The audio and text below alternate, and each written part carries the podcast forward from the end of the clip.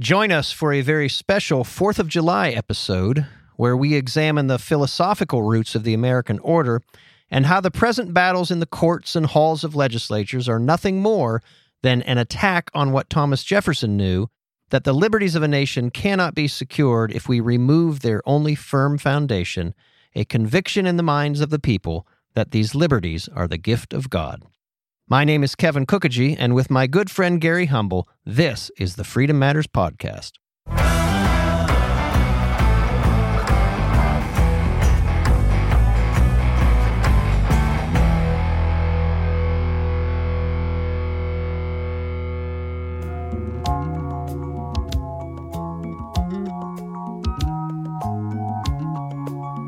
Just the two of us, right? Yeah. How appropriate. Yeah. It is just the two of us today. That's good because we're going to talk about Grover Washington. it is a smooth song, though, right? And being that this is um, this, we're gonna have a special release, right, Gary? We're going to actually release this episode on the Fourth of July, yeah special Independence Day. which is a Tuesday.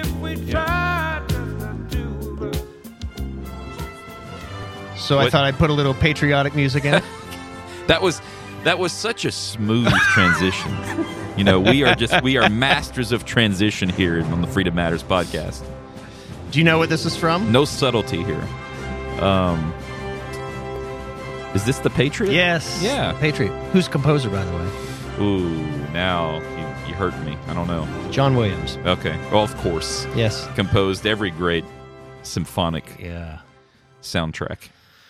So that that is the that's the soundtrack to my family's Fourth of July, The Patriot. My kids know John Williams is the guy who did Star Wars. Yep. Isn't it amazing how long he's and John Williams is still living, right? I'm not sure. I believe so, though. I think we would know if he wasn't.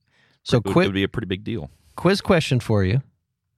Gary, what popular music group in the 80s, 90s? Oh, their producer man pulled it up. John John Williams is 91 years old, still Wow. with us. Wow. So don't don't let him see anything else because I'm going to ask him a question. Here's your quiz que- quiz question for the day. It's not doesn't have anything to do with patriotism. I already guessed two songs. I know that's why I want to give you something harder. what is the name of John Williams' son, who was the replacement lead singer for a very popular '80s '90s band? uh, no clue. Joseph Williams. Do you know? Okay. Do you know who Joseph Williams? Negative. Toto. Really? Yeah, Okay. Joseph Williams I was know him the by name, but I had no idea. yeah he was brought in to replace Bob John Williams' Bobby son, Kimball. huh? hmm And now when you look when you look at Joseph Williams now, who's like in his probably he's probably like sixty, he kind of looks like his dad. Very interesting. So there we go. So Gary, being that this is a Fourth of July episode, but also a a week following the Super Bowl of the Supreme Court, you know, every June they release a half dozen opinions on major issues. Do you want to talk about big picture philosophical Yeah, American let's do issues? Let's do that first. Okay. Let's talk about the good stuff first. And then there's and then there's good stuff in the Supreme There's Court. There's some good stuff in the Supreme Court. but there's there's not so good stuff in the Tennessee court, Yeah. federal court. One of the things that I wanted to hit on today, or at least just say up front, I was having a conversation a couple of weeks ago with um, Dr. Alan Keyes, who's become a friend Mm. over the last uh, three years or so. Really great to have him in our state here in Tennessee. Those of you who don't know that, but former, I think UN ambassador and then uh, presidential, Presidential. candidate. Yeah.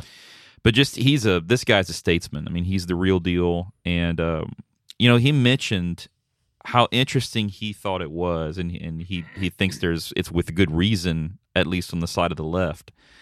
When we think about July Fourth, Independence Day, I mean, what what should you be thinking about, right? What was signed in 1776, The, Declaration of Independence, That's of right. course. but no one seemingly and I and I agree with him as we were having this discussion really talks about the Declaration of Independence anymore. Even on Independence Day, we may talk about America or the Constitution, even which has absolutely really nothing to do with Independence Day, Mhm. except that it came afterwards 1787. Yep. uh, into the nation that was birthed. But and and he thought with good reason you would want to ignore the Declaration because we hold these truths to be self evident that all men are created equal, that they are endowed by their creator, Creator. With certain unalienable rights. And um, So it wasn't the government, Gary, that gave us these rights. that's right. That's right. It wasn't it wasn't the Constitution, right? It's not the president. It's not the courts. Mhm. Certainly, even though we're going to talk Oh about boy, the courts. the courts, I think, have thought that they're the uh, endower of those rights. but certainly in today's day and age we we definitely don't want americans to consider the fact that their rights come from god not from Mhm. government there in fact when you think about the declaration that we are endowed by our creator with inalienable rights and we've said this oftentimes when we're out and about tennessee stands or whether it's on the podcast that our rights supersede government Mm-hmm. and um, in fact, I think it's article. I- I'm, I'm, I'm going to misquote it. I'm not going to quote it, but it's Article 11, Section 16. I know that of our state constitution that says the rights that are declared in our Bill of Rights exist outside of the powers of the government. Mm-hmm. And our state constitution goes so far to say is here here are these rights guaranteed in the Bill of Rights, and those rights don't even exist within the powers of the government. Right. Yeah. They they would they form the premise, or what we would call they pre-exist. They presuppose the the document itself is is founded upon an understanding that these things pre-exist. Yeah. To go further, the fact that they exist outside of the powers of government means you can't legislate them away, Yep. right? You can't, by a court order, deemed to pretend that you can take them away by even some due process. Yep. You know, so it, it's um, I, I thought that part of our Constitution again, which no one ever talks about, is pretty incredible. But I just really appreciate the conversation I was having with with Dr. Keyes, and I, and I sort of wanted to set that as the preface today Mhm. that it is the Declaration of Independence is the only reason that we are celebrating today. And I would add, Gary, that to the extent people do mention the Declaration, it is usually limited to the piece of paper itself or the signing of it without any thought about what it is that was being conveyed. And as you and I talked about last week, as we were thinking about um, this particular episode, you know, the Declaration is if if you are to compare the two documents, because they, they of course are both expressed on paper, the Declaration and the Constitution, the Declaration is the philosophical foundation for then what is executed in in form and substance in the Constitution. The Constitution makes no sense Right. outside of the ideas that are expressed in the Declaration, and those are the grand ideas. The Constitution not only would not make sense, there would be no when you go to talk through the the Federalist and the Anti-Federalist arguments during the ratification and pre-ratification of the Constitution. All of those arguments again presuppose the ideas that were set forth in the Declaration. Right. Yeah, in the Constitution, I mean, you get you get a structure and an order of government, Mm-hmm. but you get nothing of the why Yep. these things exist or were imposed. Right, and I, and that's that's what we're lacking. I, I it's it's disheartening. I, I think if you would go out on the street today and do sort of a man on the street interview, and you ask someone where do your rights come from, without question, nine out of ten of those people, if they even have a logical answer, would say the Constitution. Would be the first thing that hmm. comes out of their mouth. Yeah, and if not that, they would say the Supreme Courts or Yeah. or government. And if they did say it, it would still be an error if they said our rights come from the Declaration because that's not what we're saying. That's right. The Declaration expresses the mm-hmm. fact that our rights come from outside of that, being God who made us. Very, very important. In fact, as you pointed out in your conversation with Alan Keyes, which, by the way, if anybody looks up Alan Keyes today, I swear that he looks exactly the same as he did 30 years ago when he ran for president. when I had the privilege of meeting him, Gary, at your event uh, a year and a half ago um, in Chattanooga, Cleveland, Tennessee area, I, I told him as much. I'm like, you, Dr. Keyes, you haven't aged since I saw you on television when I first moved to Nashville. Yeah. And what was one of the things that came out of that conversation, even it, it's not just the premise of the Declaration in terms of pointing to the fact that the source of our rights are are the why right behind Mm-hmm. uh, this this revolution and this formation of a new government is the creator.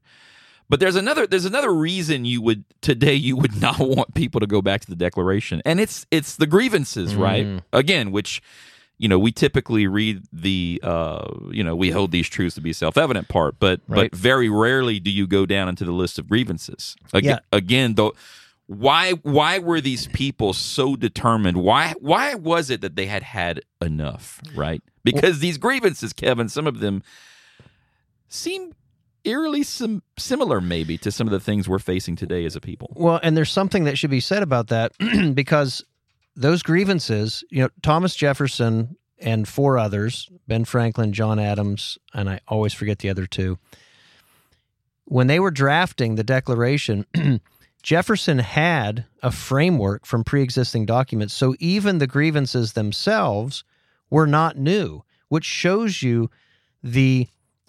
C.S. Lewis used to say tyrants are incredibly boring because they resort to the same tricks and tactics generation to generation. So the fact that we're able to find, and we'll go through some of them, grievances from 250 years ago, which are similar to grievances that we could raise today.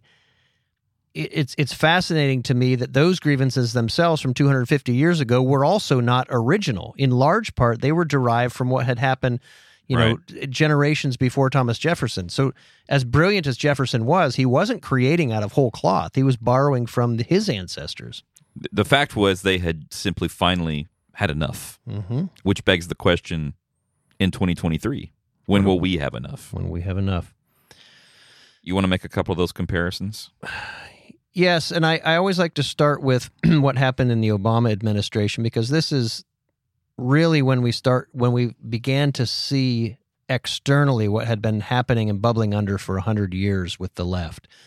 Um, President Obama was the face, the public face of the progressive, regressive left. And he started to say things that nobody had said before because he was in the position of the presidency and he was a he was a Marxist and he was the first openly Marxist president. He he wouldn't have called himself that, but all of his policies and principles drove that. And Gary, I remember being at an event in 2010 in Nashville with uh, former Attorney General Ed Meese from the Reagan administration, who began going through these grievances, and he pointed out the very first one um, and how relevant it was to what was happening at the border. I'll let you read it, and then uh, we'll analyze it a little bit from then, and we can say why it's still relevant today. You want to read the first grievance? He has refused to assent to laws, the most wholesome and necessary for the public good. And he, he has forbidden his governors to pass laws of immediate and pressing importance, unless suspended in their operation till his assent should be obtained. And when so suspended, he has utterly neglected to attend to them. right? So Ed Meese put this on the table and said, "This is exactly what is happening." I forget the name of the case in Arizona. Remember, Jan Brewer was the governor of Arizona at that Yeah. time, and we had the invasion of the border. It was just coming then. It wasn't as great as it is now, but we saw it was it was a harbinger of things to come. And the Obama administration took the position before the Supreme Court against these border governors who were legitimately trying everything within their power to stop the invasion of the border. And the federal government was coming in saying, nope, this is our right only. Uh, you, you as the states don't have the right to do these things. And if you pass any laws or if you do have the right, we're going to suspend those uh, to prevent you from being able to secure your borders. And this is going on in even greater degree today, as um, Ken Cuccinelli explained a couple weeks ago. Prior to the last 20 years, border states always protected their borders. They and the federal government never got in the way. It was it was not only their right constitutionally, but it was common sense. Everybody assumed of course you're going to protect your borders. But it's interesting that the invasion of borders has always been a plan of an enemy who's trying to destroy a country, right? To destroy its sovereignty. This didn't just start today. It was the same kind of problem that we had even back when our country was first founded.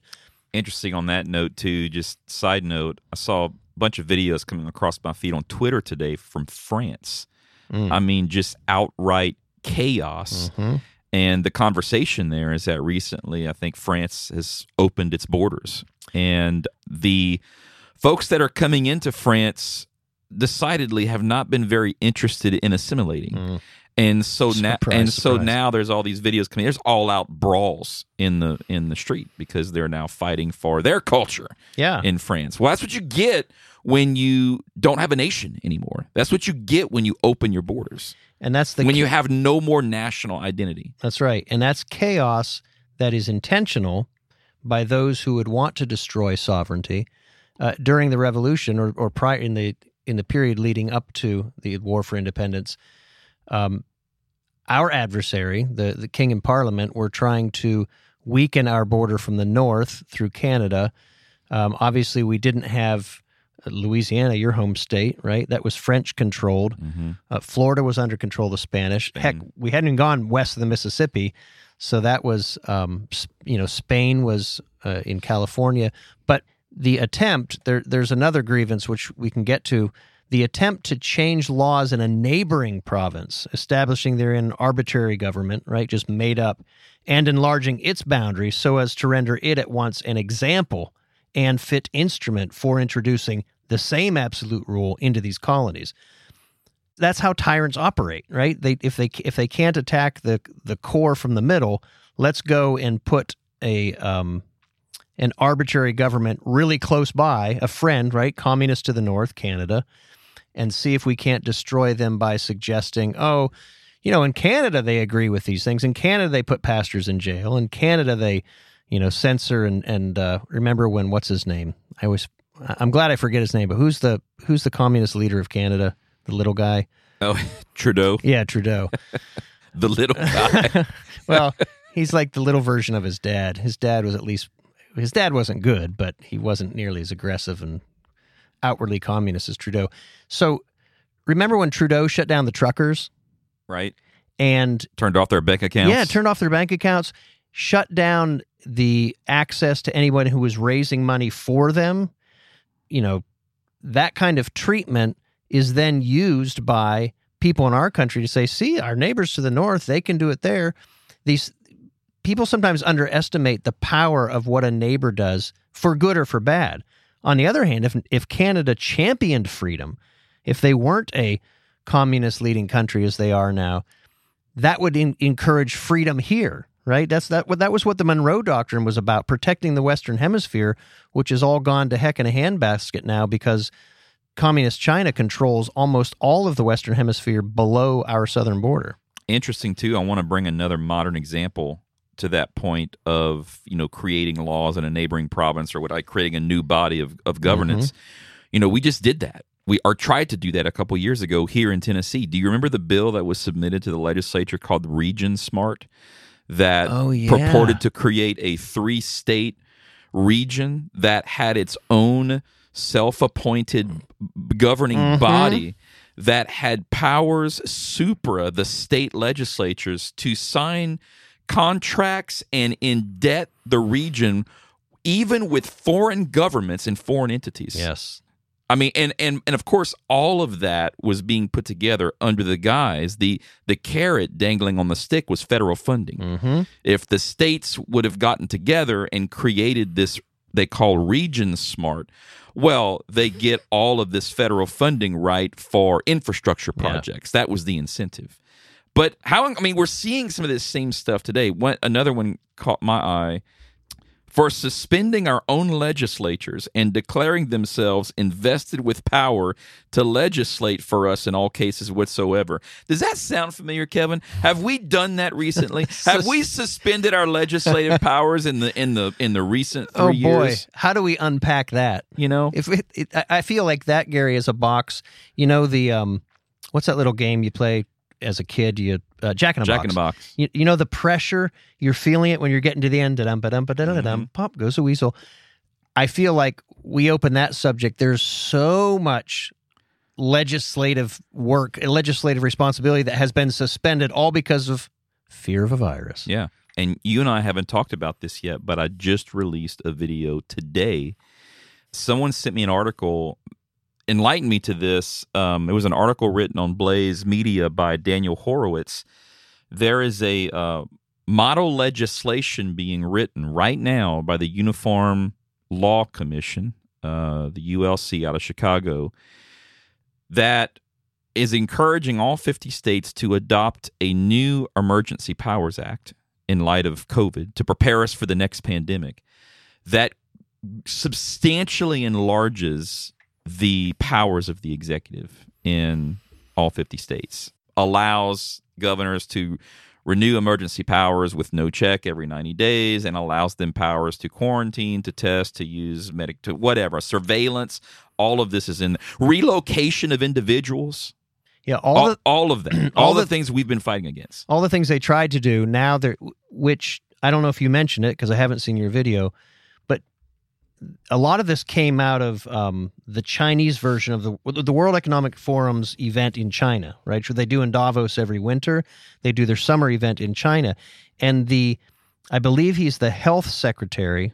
Someone can correct me if I'm wrong about his title of Great Britain, who actually was videotaped apologizing to the people for COVID, but not for locking them down or making them wear masks or making them take jabs. He apologized for not being more aggressive in locking them down sooner. He he actually apologized for deaths, almost like he was confessing to murders, but his reason was I didn't act we didn't act fast enough. We didn't lock you down tight enough, and that's the Chinese model. yep And that's that's what's working its way into any kind of any kind of supra uh, what do you call it? Supra powerful globalist type response to it. It's frightening. Yep.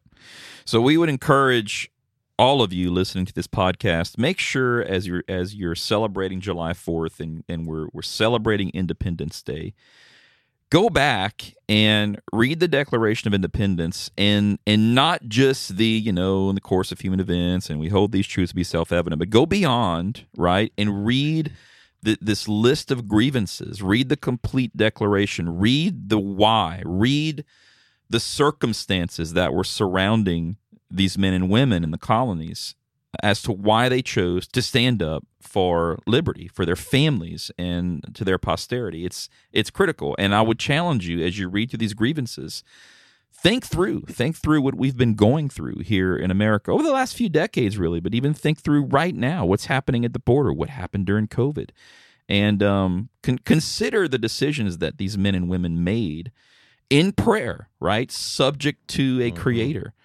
to, to form a country to defend what? Individual liberty, right?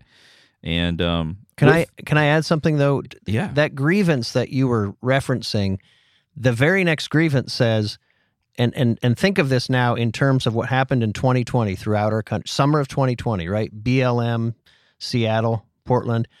He has plundered our seas, ravaged our coasts, burnt our towns, and destroyed the lives of our people. Yep. Yeah, we had some town It's- burning going yeah, on, Yeah, it's uh, again which they allowed to happen. Absolutely. Yeah. Again, tyrants are incredibly boring because they do the same thing. And Gary, to your point, at the end, if you look at the declaration structurally, the beginning and the end of the document, before and after the grievances, are again the why, and then the grievances set forth. But you're right. I think just as it's all important, but the end of it is super important because of the courage that these men were actually putting their lives on the line Right. by signing their name. Our lives, our fortunes, fortunes and, our sacred, honor. Yeah, it's it's an inspiring document. It's an, a document that uh, prior to 2010, I hadn't spent enough time with, but I I forced my children will probably say that I forced them all to memorize the Declaration. Uh, we put some of it to song, and uh, it takes about 10 to 12 minutes to recite at a good pace.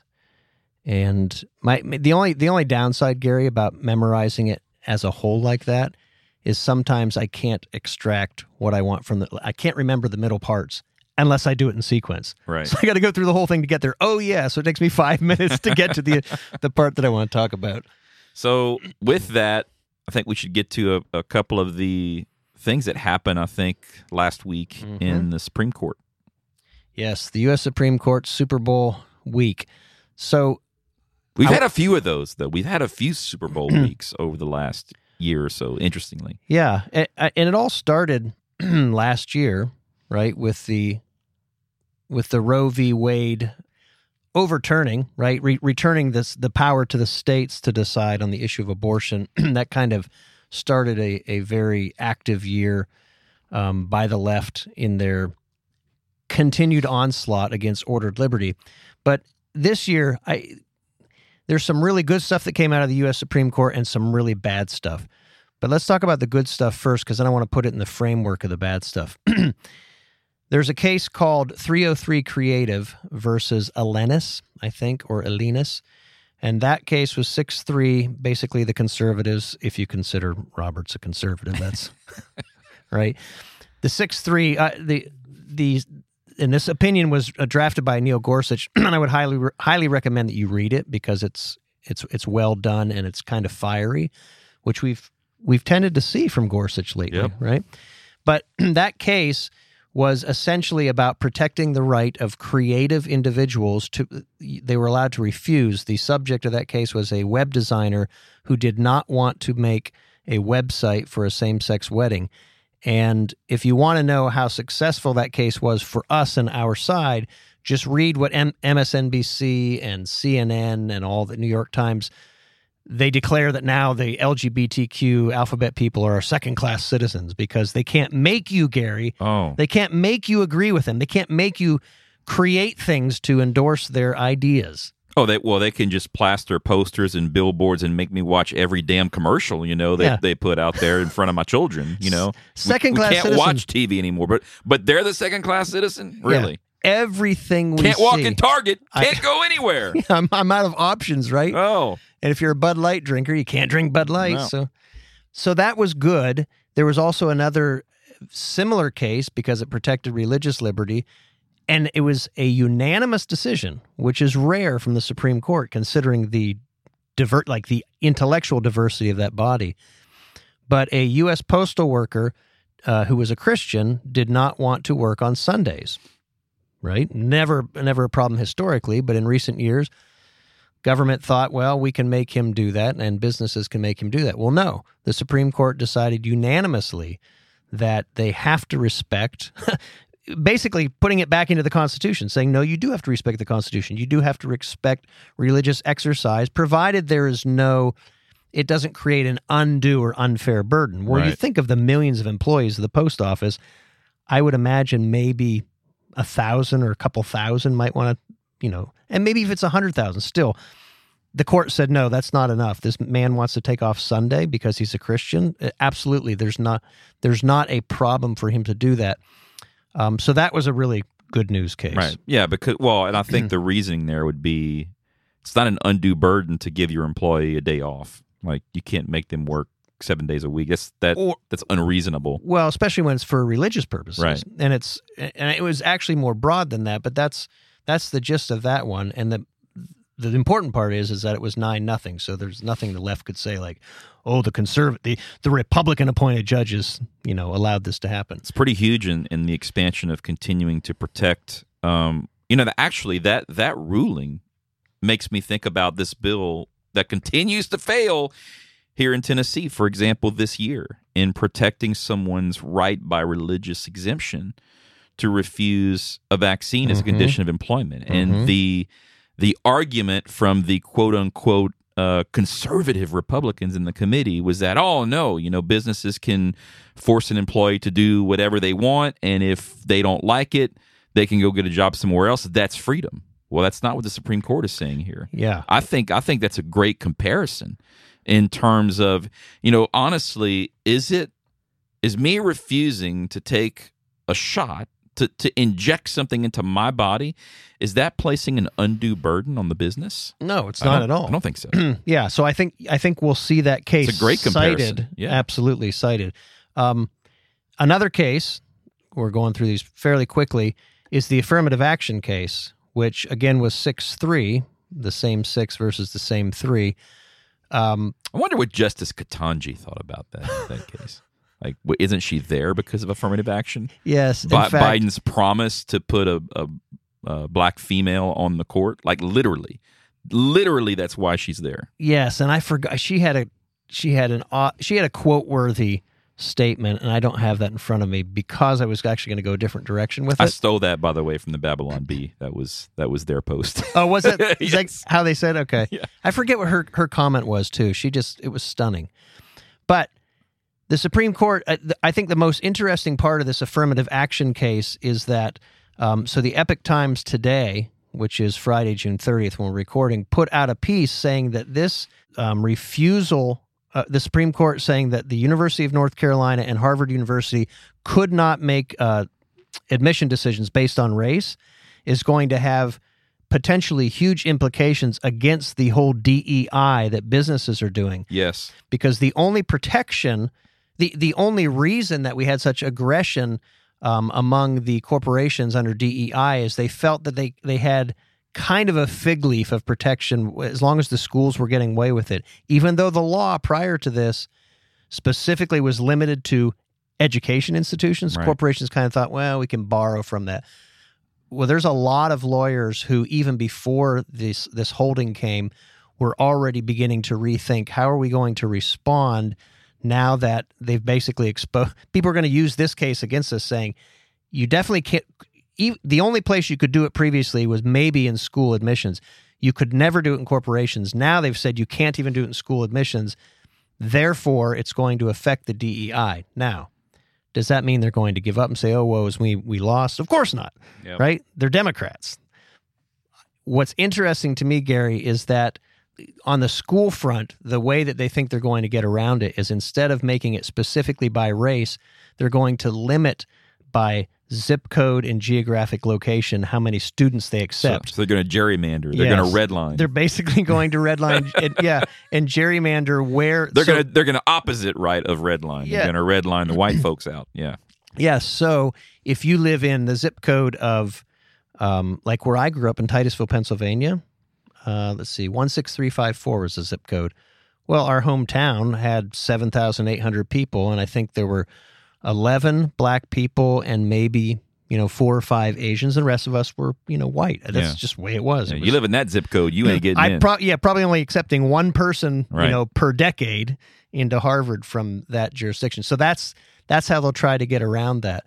I But I, feel like the Supreme Court's already ruled on something like that. You know, having to do with mortgages and things like that back in the day. yeah, and they've also ruled on that. Gosh, just this session, Gary, having to do with voting rights, right? Really? Yeah, the Supreme earlier in the week, the first of the, uh, we could say the first quarter of the Super Bowl, they released the um, the cases saying basically that Republican legislatures do not have the authority to redraw these districts. Now this this is probably the most important, unfortunately. We've got good news on religious liberty. We have good news on affirmative action, meaning there can't be affirmative action now in those Can't discriminate. Right. And and you cannot uh, force a person to create something that violates his or her violate beliefs their religiously held Yep. beliefs. or any beliefs for Yep. that matter. Not, but all of that falls within the framework of this. The Supreme Court has, not surprisingly, determined that it is still the final arbiter of election law. Because they've said, even even though the Constitution says that state legislatures Right. are the authority. It's it's plain and simple. Does there's no exception as far as determining uh, the election requirements. The Supreme Court says, well, that still does not mean that the courts, federal courts, do not have normal judicial review. Therefore, removing the ultimate power from the legislature and reserving it to the court. Kevin, this is this is Marbury versus Madison. I would- this I- is 1803, baby. I knew you were going to say it. and making it up. Just making it up. they they cannot give up that power and so what that does unfortunately is it means that all of the rights and all of the freedoms that we have secured by their other decisions can all go away because they can manipulate the elections and if you can put people in power who say you know what that 9 nothing supreme court decision no longer matters that 6-3 affirmative action decision no longer matters because the people that we have selected right? With an election system that is inherently unfair now because legislatures cannot decide, meaning the people can't decide, the courts get to decide. Well, it puts all those freedoms at risk. And correct me if I'm wrong, but isn't that completely contradictory to what they did in 2020, or was it the beginning of 2021 when the Supreme Court told Texas that it did not have standing to challenge the election. And and I think if I recall the the ba- uh, and it was Texas plus like another 16 states. Yes, 17 And, total. and the basis is the reason that Texas did not have standing to challenge the election results is because each state legislature was was in charge of its own election results. And so what right what standing, what right did Texas have to challenge Pennsylvania's That's right, election? Gary. Wasn't that sort of the basis? I think you're right. So they're completely now by this they're they're reversing their own premise for denying the right of a state previously to challenge a federal election. So Now- I, I would say under this Supreme Court ruling, now those states have every right per this new precedent to challenge any future election, Yeah, it's which could be dangerous. It's By the way, it just when that case came out, which was early in the week. It's funny how they release them too, right? the Supreme Court is known for months not only what they've decided, but how they're going to release the opinions. It's interesting to me. they release the first couple opinions, and everybody on the left is woohoo, and then they release the rest of the opinions. Everybody on the right is woohoo. yeah, but it would, would- I don't know why they do it in that sequence, but I still think the most significant, unfortunately, is that case giving the courts judicial review of what the states decide, t- thereby taking. I mean, this, this is the true battle between the powers of who made the judges ultimate, right? The judges. The judges. You said it, They right? made Marbury themselves. versus Right. Madison, right? It's, it, they made themselves the judges. So the only way to respond to that is going to be this conflict that you can't go to the judges to resolve that conflict. This has to be a fight of some sort, but it's certainly not a normal fight within the.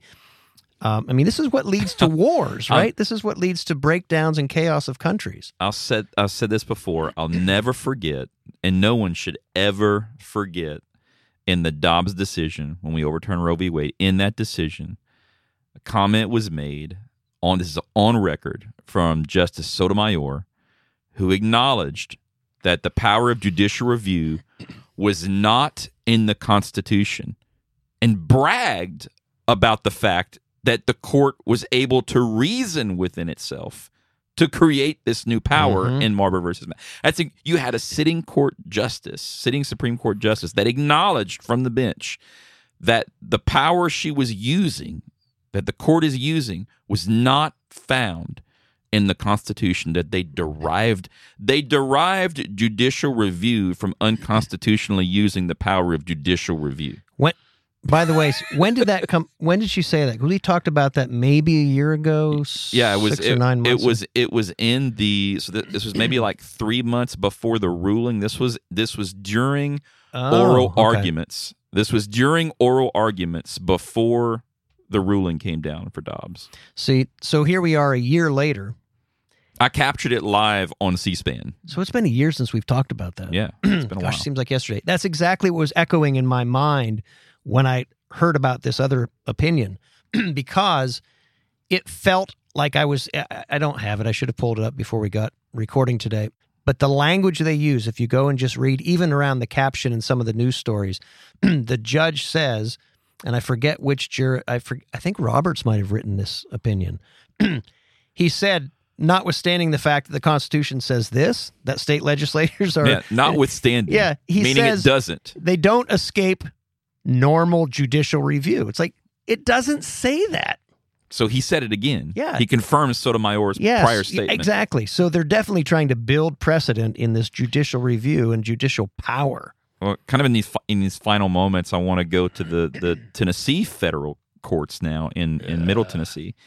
Uh, again, second you know second challenge, and and we failed yet again. I think it's worth noting. People people are getting pissed off that I'm pointing this out. You know, and, but whatever. You can get mad, but it's a Trump appointed judge twice, two times. I it. And you know, I'm not. Can I ask you, who are they mad at? Well, they're mad at me. They're mad at me because Did I, you appoint the judge? no, but I, oh, but I'm hating on Trump, Kevin. Why is that Trump's fault? He appointed him. You know, I, whose fault is it? I don't know. Well, it's the, it's the Federalist Society's fault because you know he's taking advice, which you know I, I get. It's a reasonable argument, but whatever. It my my bigger point there though is what I continue to say: we are not fighting the left mm-hmm. here in Tennessee. Mm-hmm. We're not fighting the left. Hear me. Stop blaming Biden. Stop yapping about the Democrats. In Tennessee, we're not losing to the left. We're losing to Republicans. Yep. That's why we keep losing. So you had one Trump appointed judge in uh, Memphis. in Memphis that overturned the drag performance bill, saying that you know adults have a First Amendment right to shake their goodies in front of kids, apparently. And now you have a Middle Tennessee Trump appointed Republican judge who says that parents have a 14th Amendment right to mutilate their child. That, that's that is insane to me. But what what I will say, the most dangerous thing about, contrary to um, the Supreme Court ruling that that is reaffirming these uh, the rights to have religious beliefs, right? This judge in Middle Tennessee affirms the transgender as a what he calls quote a quasi suspect class. Mhm. And that quasi suspect class is the court's way of creating a Yep. protected class outside of congressional action. Mhm. They use that term whenever they are creating a protected class themselves Yep. outside of the of the legislative power of the people. And so this judge actually in his ruling made being transgender a protected class. He even went so far as to say he created two classes of minors minors and transgender minors. And that the law passed in Tennessee that says you can't perform mutilation surgeries on minors. Well, the problem that he has there is you are discriminating against transgender minors.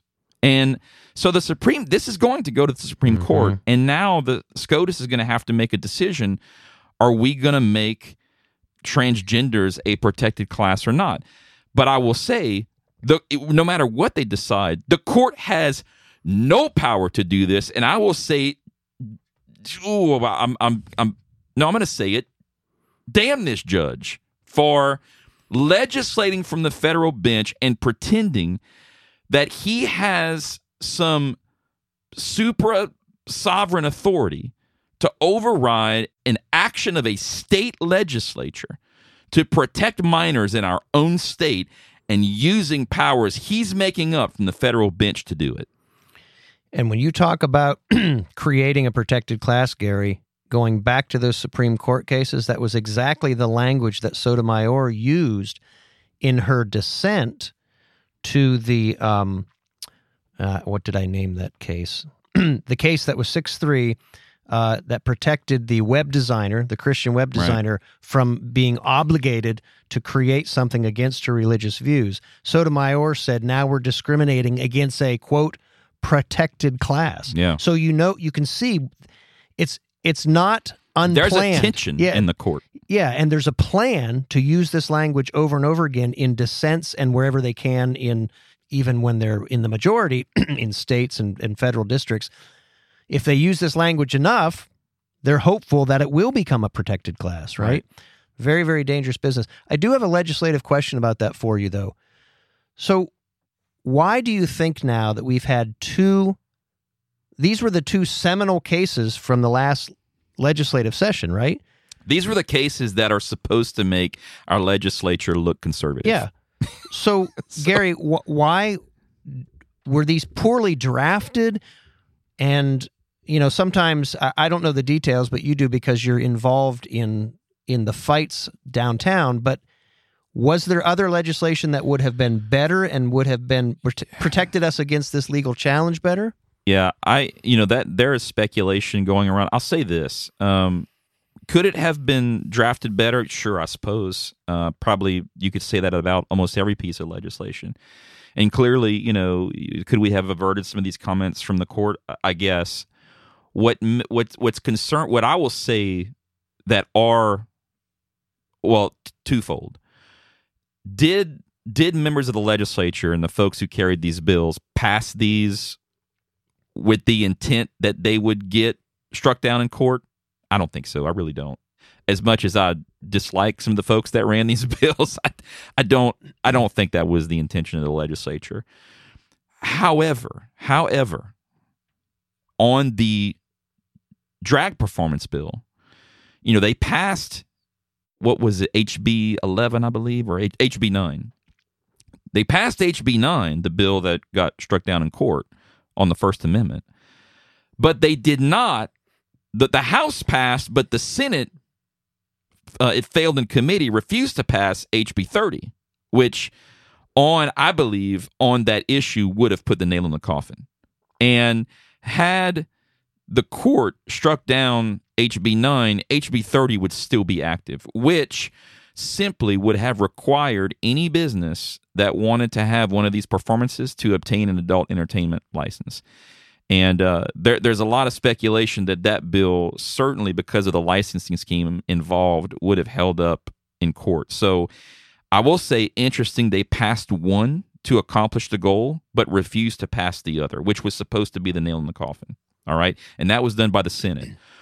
I will say on the child mutilation bill side, worth noting, again, we talked about this the moment this bill was filed. This wasn't a surprise. Matt Walsh didn't, you know, let us know something that nobody knew about. Right. The legislature already knew for two years that Vanderbilt was doing these mm-hmm. surgeries. And for two years, there were bills submitted in the legislature that would have put a stop to this. That was a bill submitted by Janice Bowling, senator out of Tullahoma. And I'll say this because I actually ta- I talked to her about this yesterday. Or we texted. Her bill was modeled after a law that has already passed two years ago, I guess, in North Carolina. That that bill in North Carolina has already passed the muster of the courts. Mm. So my, my question is, so why didn't we pass that bill that had already been sitting in the legislature for two years? Why did we create a new one that now, interestingly, has been struck down in the court? We, and think about it in this context. We we always talk about how Tennessee is bringing in model legislation from other states, right? Yeah, Uh, UCC issues, di- that's central what they bank always digital want to do. currency, To right? say, well, and, they, and they say, well, because we want to stay out of court. yeah, that's always their excuse. Well, they had an opportunity. so here you have a perfect opportunity, something that has already passed the muster of the court, right? And they didn't just model the language after that. Hmm. Hmm. Yeah. So Call me suspicious, Gary. So you know, and those are those are facts. That that's not conjecture. Those statements are facts. Now, what the intention was, I can't say. I, I will end with this, and since we began with the declaration, a philosophical comment. This is why we can never place our trust in judges, right? We would have thought, notwithstanding people getting upset on uh, with you for pointing out the fact that these two judges are Trump appointees. The fact of the matter is, you can't place your trust in a judge. You can't place your trust in governors. You can't place your trust in legislatures, right? You Presidents. can't presidents. You can't place your trust in the Constitution itself because it's words on a piece of paper. If you don't that need to be enforced by individuals. yeah, and enforced by individuals who believe what? Who believe the ideas that were set forth in the Declaration. that's right. If we don't have a commitment to those beliefs, then everything else is superficial, it's discarded, it's ignored. And that's what we're seeing play out in our culture today. We're seeing judges that ignore the paper. We're seeing legislatures that ignore the piece of paper or reinterpret it because they have abandoned, Gary, the ideas of our founders as beautifully expressed in our Declaration of Independence. And thank God for the men in 1776 who had the fortitude to write it and to stand firm on it. Mm-hmm. God bless you. Amen.